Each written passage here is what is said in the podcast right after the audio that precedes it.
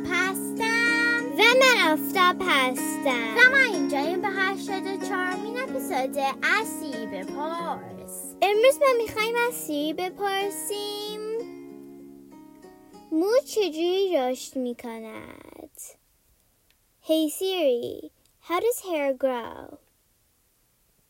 Here's an answer from Healthline.com.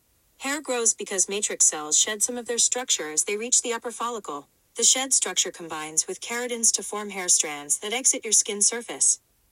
سی می‌گوید مو رشد می‌کند چون سلولهای ماتریکس به رسیدن به فولکول که همون کیسه مو است و داخل پوست قرار دارد مقداری از ساختار خود را از بین می‌برند ساختار ریخته شده با کراتین ها ترکیب شده و رشته از مو ایجاد می کنند که از سطح پوست خارج می شود.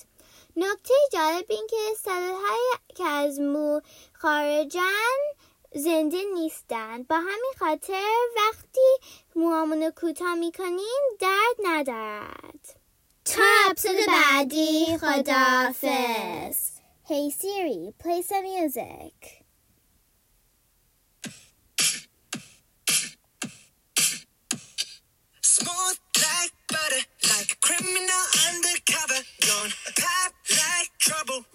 into your heart like that. Cool shade stunner,